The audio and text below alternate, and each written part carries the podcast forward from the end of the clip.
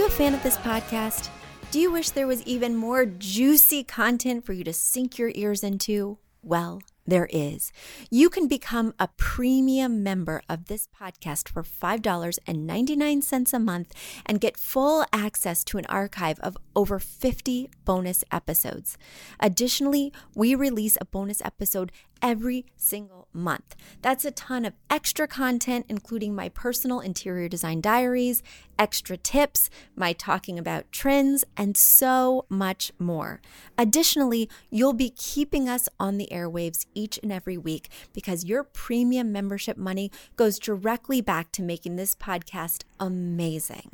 Check us out at affordableinteriordesign.com. Click on podcast to learn more and to become a premium member today.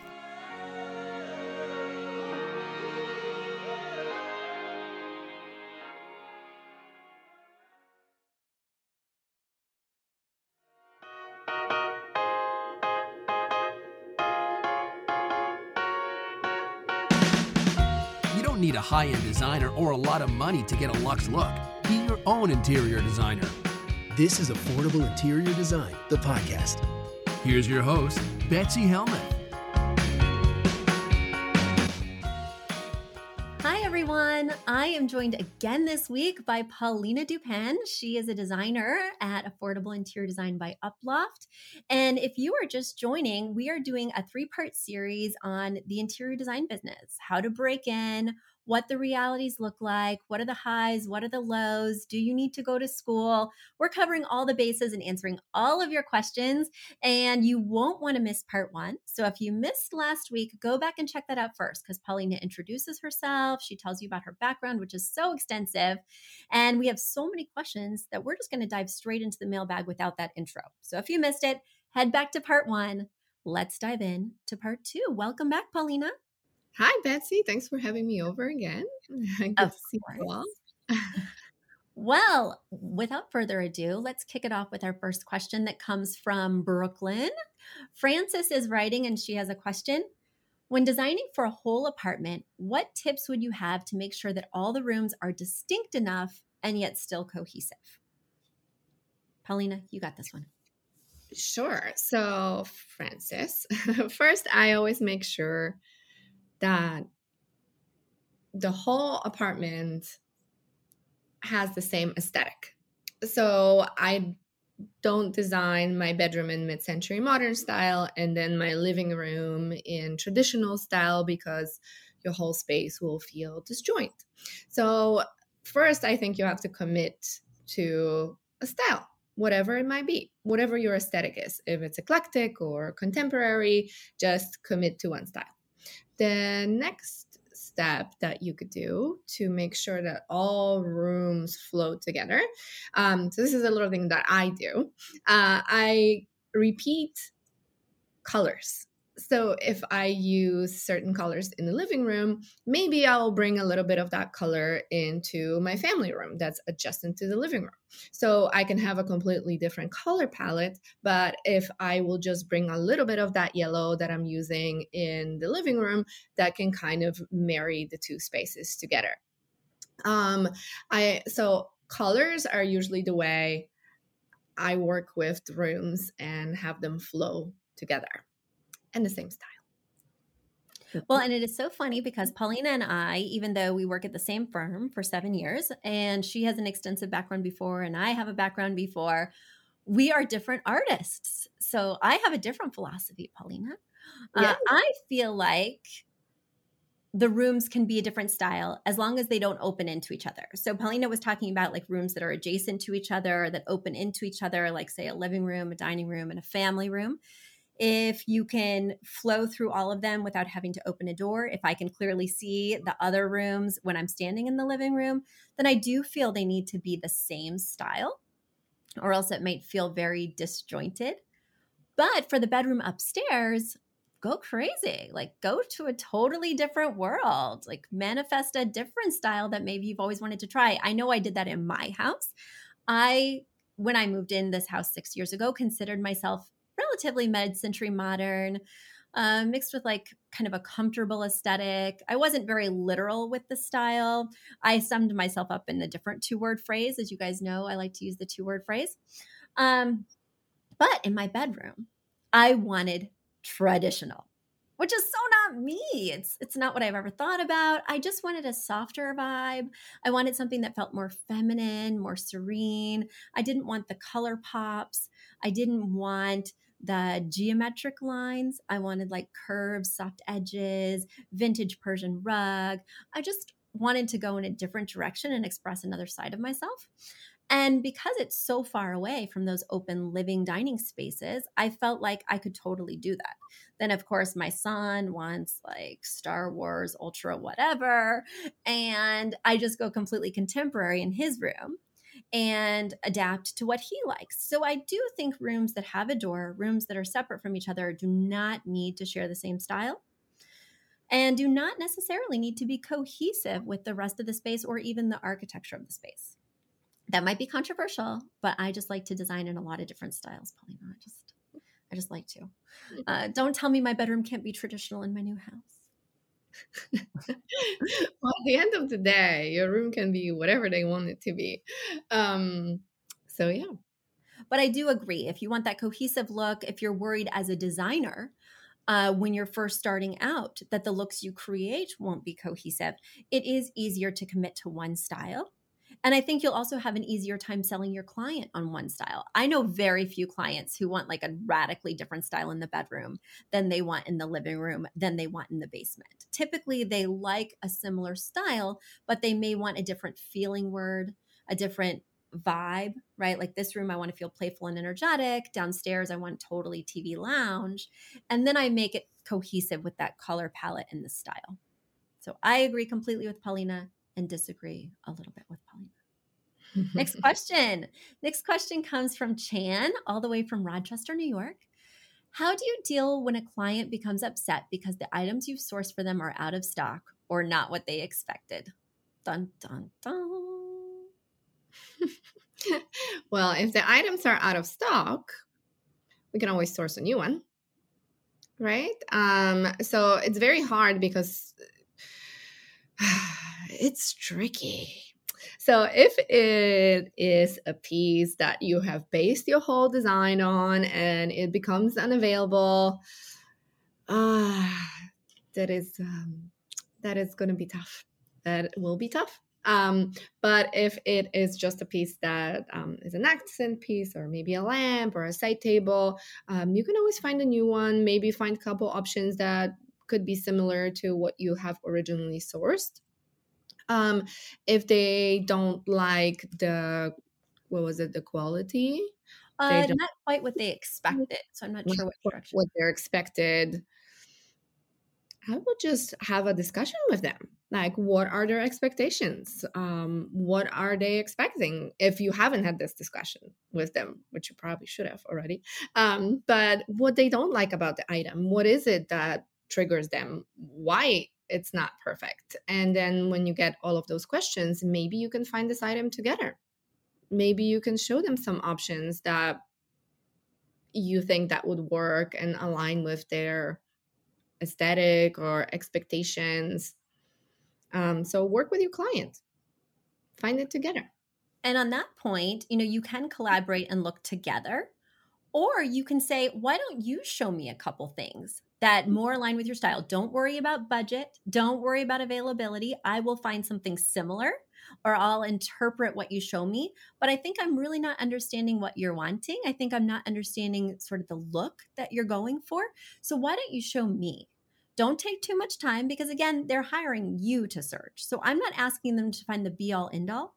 I'm just asking them to show me what they mean. Because when people use words, words mean so many different things to different people, especially if you come from a different culture. Especially, I mean, you don't even have to come from a different culture. And, you know, I was working with a client the other day. Actually, this is also my neighbor next door. My neighbor next door thinks that their house is blue, their house is green. And they're like, oh, we just love this blue paint. Oh, you know, we think we want to replicate this blue. And I'm like, your house is green. I, I you know, so people even in the same neighborhood, use different words for different things um, and different words for the same things. Their house is green. So, anyway, uh, my suggestion, Chan, would be to either collaborate and search together or have them show you. And then when an item is out of stock, oh my gosh, I just had this yesterday. Uh, I found this perfect entry cabinet for this bachelor client of mine in Manhattan. It had just enough storage for shoes. It looked just masculine enough. I mean, not that it has to look masculine or feminine. I really hate those gender normative ideas, but I wanted this to set just the right tone when you walked in. I wanted it to feel like his space. And I found this perfect piece that had a ton of character from CB2 and of course, during the presentation yesterday, it says not available to ship within 300 miles. So it does exist. It's just on their website and not available to ship for 300 miles. So now I have to find a totally new piece, and I was in love. I was in love. So it can be rather disheartening, but it can also be an opportunity to find something even better. Uh, but the problem is, you found that piece you love so much and you've advocated for it with your client and now they love it too. So, uh oh, uh oh, uh oh. Uh, we'll cross that bridge. It's a journey, it's one of the challenges of our industry for sure. And now it's time for a quick commercial break. Do you love this podcast? Do you wish you could learn even more? Well, we have an online class bundle. Our online class bundle is comprised of three online classes beautifying your home for less, styling your home, and the fundamentals of feng shui. Each one of those three classes is between 30 and 45 minutes long and chock filled with visuals and tips things that will help you to style your own space or help out with other spaces. Additionally, with the pack of three classes, you get an autographed copy of my book, Affordable Interior Design. You get all of that for only $99. Once again, that's the three online classes as well as the book for only $99. You just go to affordableinteriordesign.com slash classes. Once again, affordableinteriordesign.com slash classes to buy your bundle today. And if one of those classes sounded intriguing, but maybe you already have my book or some of the other topics are not of interest, you can buy the classes individually at that site as well. Each class is $40. So head over to affordableinteriordesign.com slash classes to get your bundle or your online class today. Paulina, you've got our next question from Jim. Next question is from Jim in Miami, Florida. Uh, when designing for clients, I love to push the color boundary. I often find the best way to do this is by adding a bright paint in the room.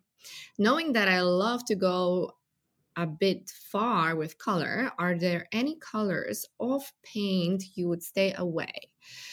Uh, is it different depending on the room? Ooh. That's good. That's, That's good. good. Yeah, that's a really good one. What so, colors do you avoid, Paulina? Like when you're selecting paint for clients? Um, I definitely avoid red. That's a strong one for me. Um, I mean, fun fact about me: I have um, I have a slight aversion to red. I do not use red at all as a color in interiors unless you ask me. Why? Why? So, um, it's it's a thing. it's like a thing. I can wear it. I love red lipstick. Um, I could go for a red nail, but I don't use it in interiors. Uh, I just there's something about it. It's um, it's actually it has a name when you have an aversion to red, but um, it's what a very. It I don't remember, but it, there's a thing. Really? I know I'm not going to get into it because I don't want to go crazy with myself, you know. But we can look that up. Now I want to look that up. Yeah. But it's um I think it's a it's a very strong color in general. So colors have there is color theory for a reason right? So colors um, will project different emotions right? And red is associated not only with it's not only a color of love and passion but it's also a color of alertness um, so it's a very, very strong color to use um, on a wall, maybe in an accent piece, right? It could be really nice, a bright, fun pop, uh, energizing pop of color in the room. But as wall paint, it could be quite overwhelming. Um, also, depending if you're an anxious person, it will make you more anxious. If you have children that are very hyper, they will be even more hyper in that red room. so, so it depends on your lifestyle. Uh, if you're um, not a very energetic person, maybe the red wall is for you. But um, that's the color that I definitely avoid, especially on walls. Um, I would also avoid green um, in many cases, um, like a very well, there's also lots of shades of green, right? Um, maybe if it's something very light, like a sage, that could look nice in a certain space, maybe in a kitchen, right? Um, but um, maybe it's not a good idea in a bedroom. when um, I think if anybody wrote uh, read Betsy's book, Betsy will share the same opinion on green. Uh, it make can make you look a little bit um, washed out. so it's not the best color to use, especially in your bedroom. Um, other than that, maybe like a brown would be hard or black. Those two would be hard to use. Um, not a very fun pop of color, a brown wall. It was so funny. My daughter, I was for our tuck in, you know, I'm trying to get her excited to move to our new house. I'm trying to, you know, get her jazzed to leave her friends and leave her school and leave everything she's known. And so the reason that I mention this is because I'm getting her jazzed by selecting wall paint with her at night. So at night, we're selecting wall paint for our whole house because a paint fan is just fun to look at as a kid. It's just fun sure. to look at, even if you don't understand what it's for. But she's nine, she understands what it's for, and she pretends to be the designer, and I mm-hmm. pretend to be the client. And um, you know, she tells me what's good, and I tell her what I like. And I find as I'm talking to her that I don't like any colors that are too dark. So I think I could like almost any color in its pale form. Uh, I could even like a red if it's a blush right? Mm. That's its pale form. I could love a sun yellow if it's like a light lemon. Mm-hmm. But it has to be very pale. So even the most extreme colors like black, which Paulina mentioned, I love as gray and would steer clear of as black unless I was trying to make some kind of very clear statement. I think it's hard to create a livable room that you can have lots of different emotions in when the color's too saturated when it's so dark, it dominates how you feel. And that can be really fun in like a den when you want to feel moody, when you want to feel like immersed in a book with a cigar. I'm just trying to imagine why I would want like a chocolate brown room. Uh, I think I smoked one cigar in my life and did not enjoy it, but that's what I think I would do in a chocolate brown room, right? I'd read like Moby Dick, smoke a cigar, and drink whiskey. But like a dark navy it's a completely different story. Totally. I love it. Dark Navy. I think also it would dominate my feelings. And one thing I discovered, even though this isn't exclusively wall paint, is when I moved into this house, it had this very clear stained glass that was red, yellow, and green. And those are not colors I tend to prefer but you know the stained glass was so prominent. When you flip a switch it lights up and fills the whole room with color. I was like i can't ignore this thing and i'm not going to rip it out because it really is gorgeous. So i designed the whole room the living room and the adjacent dining room in red yellow and green. That was my color palette. It is also the color palette of a stoplight.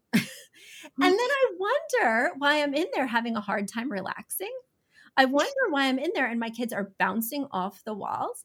And it only occurred to me actually during a conversation with a fellow designer, Jeannie. I don't remember when we were talking a few years ago. And we were talking about color. We were just, you know, shooting the, talking about interior design. And she's like, well, I avoid these colors because, you know, they just really make you so excited and everything like that. Oh, you know what it was? We were talking with that paint consultant, Tony from Benjamin Moore. Uh-huh. And a light went off in my head. I was like, oh my gosh, I am having trouble relaxing in my living room because it is the color of a freaking stoplight. It is red, yellow, green. And it is really impacting how I feel in here. So I'm so excited for my next move because I will make different choices. The problem with paint, Jim, is that you don't want to have to repaint for seven to 10 years. And so the decision you make, you need to live with, and your clients need to live with, and it's expensive. And you're saying, paint's not expensive, Betsy, it's $60 a can. It's expensive to paint it in terms of labor. Whether it's your own labor and time or whether you're paying someone to do it for you, it adds up. And again, you need that seven to tier, 10 year longevity. So when I want to make an interesting statement, I'll do so with art, with drapes, with a rug, with pillows, something I can change out on my own versus something I have to call a whole crew in and you know tarp off the room. That's why i tend to stay with the lighter shades much to my daughter's chagrin. She's like mom you're no fun as a client. I want you to pick the dark red the dark purple. Uh, but that is why i tend to go with those lighter shades is because i can change my personality. I can change how i want to feel in this room if the tone is light. If the tone is dark that room is going to dominate me till the day i repaint. That's how i feel. You know uh, let's move to our next question from Rachel. Rachel is writing from Connecticut, where I am moving. Rachel, I will be your neighbor so soon. Rachel writes, What does day to day life look like as a designer? How many hours do you work? What types of tasks do you do? I'm trying to decide if the industry is for me. And Paulina is really the person to ask because she's had so many jobs in this industry that have so many different types of tasks and potentially commands on her day. So, Paulina, if you want to share a couple of the highlights or, you know, sort of the jobs that come to mind. Um, so that will all depend on what kind of interiors are you doing and where you're working. So, um, if you work in, um, you could be um, in-store designer. Um, that your day to day will look differently than a day to day of an independent contractor um, and somebody who works for a large firm. So I can only speak to for myself. Uh, right now, my day to day is that um, I work full time, but I am my hours are flexible.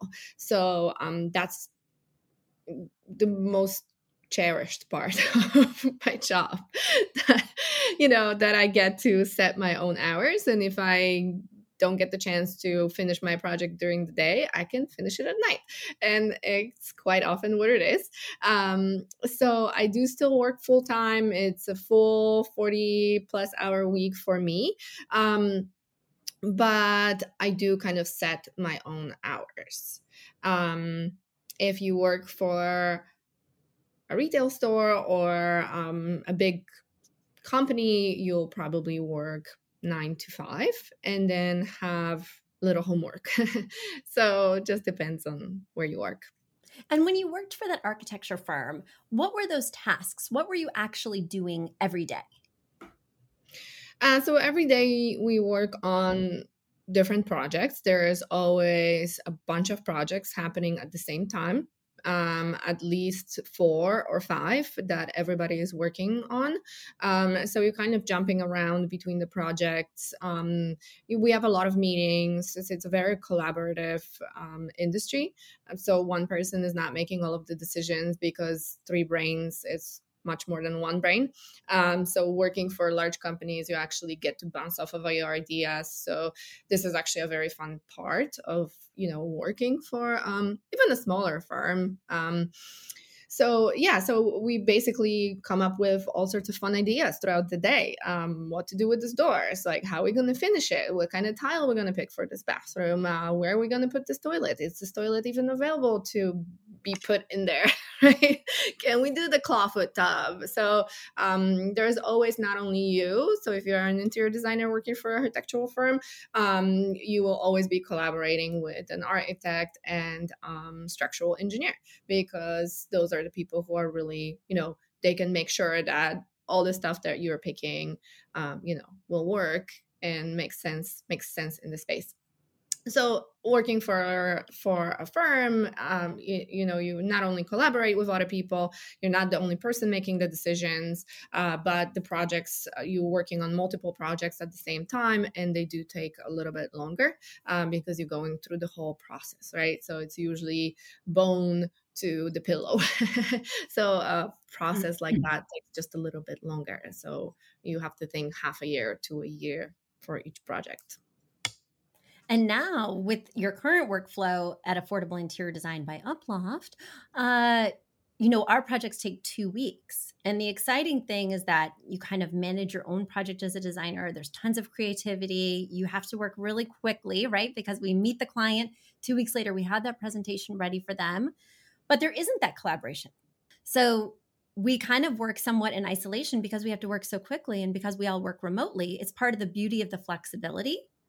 But, you know, think about that also, Rachel, as you're opening your own thing. You may find that you want a community and you can join Facebook groups. I myself join like five Facebook groups. And if you're in those, excuse me, those similar Facebook groups, you'll see me popping in, answering people's questions and asking my own. So when you're running your own business, or when you're working on your own projects independently, you may find that you want to reach out and there are those resources. But you want to decide, I think what Paulina said early on about flexibility is the right way to look at things. Because I worked as an intern, my hours were not flexible. Nine to five, Monday through Friday. I didn't have work when I got home. I could really shut off because also we didn't have the computers, we didn't have the robust software. Everything was at the office uh, in terms of the samples and things like that. Nobody really carried that stuff home, but there was no flexibility. They had to be on site every day or they were at a client's job site. Uh, and I think the same thing with retail, right? You're not taking anything home. You don't have that homework. You're not burning the midnight oil like Paulina, where she's working on a project and trying to get it all buttoned up before the presentation. But, um, you know, then you're constrained by only using the products at the store right? So if you're an in-store designer for West Elm or Paulina was a designer at a stone source company, you're not able to say, let's use stone from another company. You need to sell your company's products in order to maximize your commission, in order to, you know, promote the business. And so there are creative restrictions. You can't just choose from anything in the whole world you have to kind of promote the products where you're working and really stand behind them. And if I worked at a retailer, I think I might have problems with that because not every retailer does everything well. So I think certain stores do some things really well. Like I love West Elm's rugs and accessories. I do not like their sofas. If I had to day in, day out recommend sofas from West Elm as a designer for West Elm, I would have some trouble with that. Uh, so these are all things you want to think about when you're trying to decide what part of the industry is right for you where you fit in. Uh, definitely, you want to check out our academy, Uploft Interior Design Academy. That's uploftinteriordesign.academy.com. Because in the very first module, we take a deep dive into the different types of designers and what the pros and cons are. As you've heard me say right now, there's always pros and cons.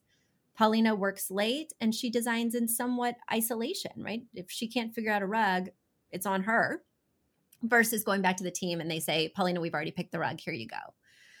Uh, but she has that ultimate flexibility and she has ultimate creative freedom. Nobody's going to veto the rug she picked except for the client.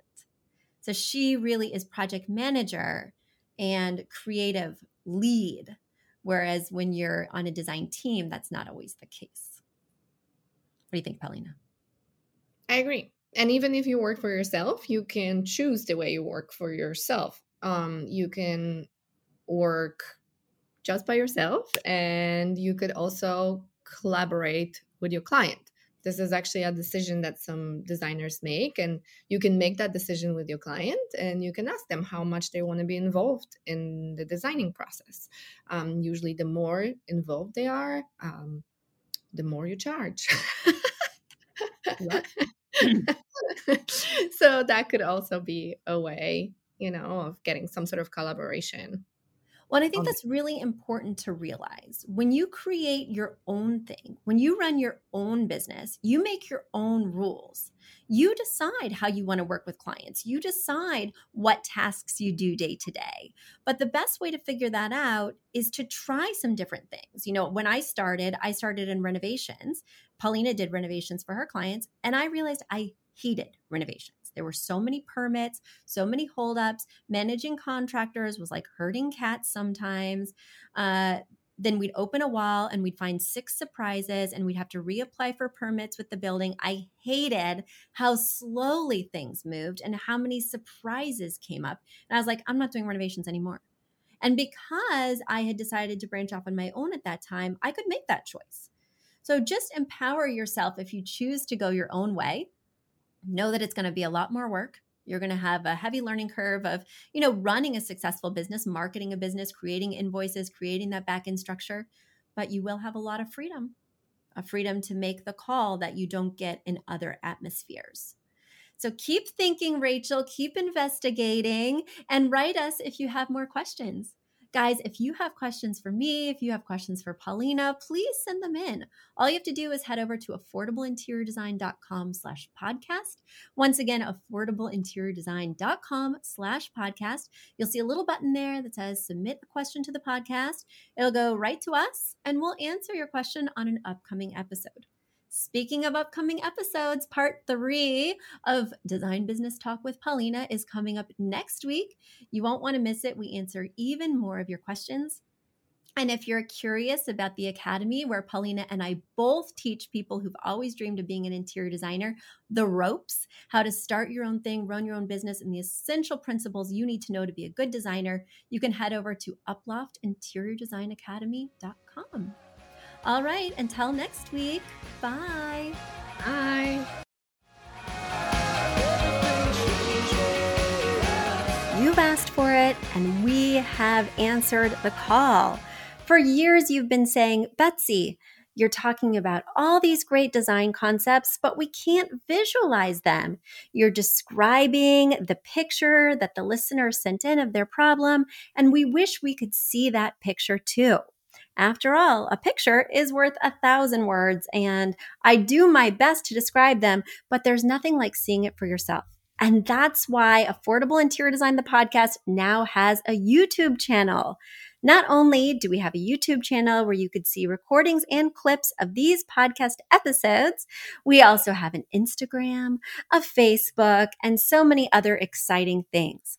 You should check it out. Head over to affordableinteriordesign.com slash links. Once again, affordableinteriordesign.com slash L-I-N-K-S links. And when you go there, you will see links to our YouTube page, our Instagram page, our Facebook page, and more. Please check it out, follow, and subscribe so you can see everything I'm talking about.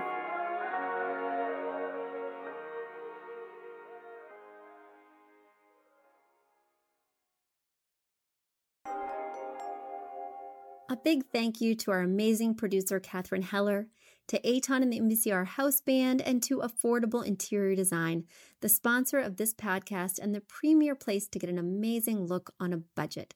Check out affordableinteriordesign.com. If you guys love the show, the very best way to support us is by spreading the word. Tell your friends or write us an awesome review on iTunes. So until next week, guys, thanks so much for joining us, and I'll talk to you soon. Bye.